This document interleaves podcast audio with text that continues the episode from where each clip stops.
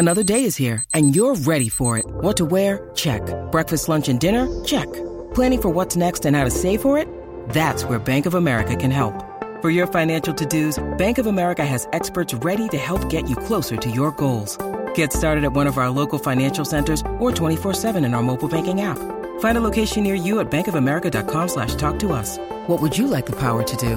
Mobile banking requires downloading the app and is only available for select devices. Message and data rates may apply. Bank of America and a member FDIC. When you need mealtime inspiration, it's worth shopping Kroger, where you'll find over 30,000 mouthwatering choices that excite your inner foodie. And no matter what tasty choice you make, you'll enjoy our everyday low prices, plus extra ways to save, like digital coupons worth over $600 each week. You can also save up to $1 off per gallon at the pump with fuel points. More savings and more inspiring flavors make shopping Kroger worth it every time. Kroger, fresh for everyone. Fuel restrictions apply. Quel est le roman le plus court du monde? Merci d'avoir posé la question. Alors avant de démarrer l'épisode, première bonne nouvelle, d'ici 3 minutes, vous aurez lu un bouquin.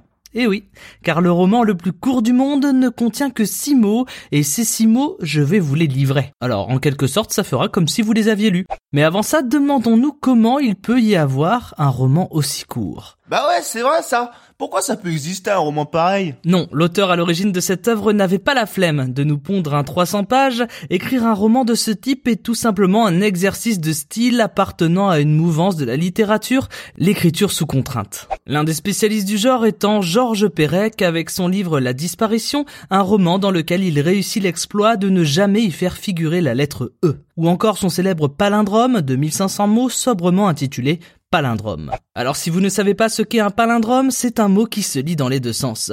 Eh bien ici, il s'agit donc d'un texte de 1500 mots qui peut se lire dans les deux sens. Mais le roman dont nous allons parler aujourd'hui n'a pas été écrit par Georges Perec. Bah alors, il a été écrit par qui? Par Ernest Hemingway. J'imagine que vous ne vous attendiez pas à une telle sommité de la littérature pour quelque chose en apparence aussi anecdotique que le livre le plus court de l'histoire. Et eh bien pourtant, c'est en 1920 qu'Ernest a donné naissance à ce livre et il a même déclaré que ces six mots constituaient selon lui la plus belle histoire qu'il n'ait jamais écrite. Car si cette phrase prend 5 secondes à lire, elle peut résonner beaucoup plus longtemps dans l'esprit du lecteur. alors, c'est quoi cette phrase? For sale, baby shoes, never worn. Voilà, c'est ça le roman le plus court du monde.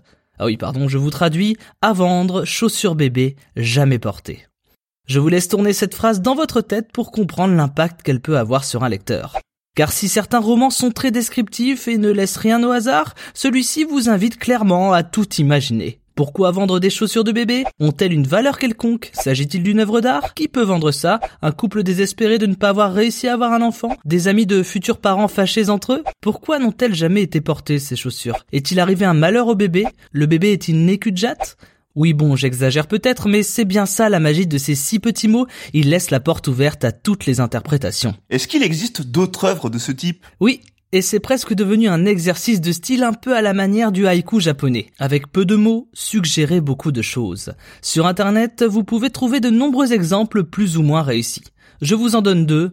Maudit par un cancer, béni par l'amitié. Ou encore, je fais encore du café pour deux. Vous voyez, ça évoque pas mal de choses, hein.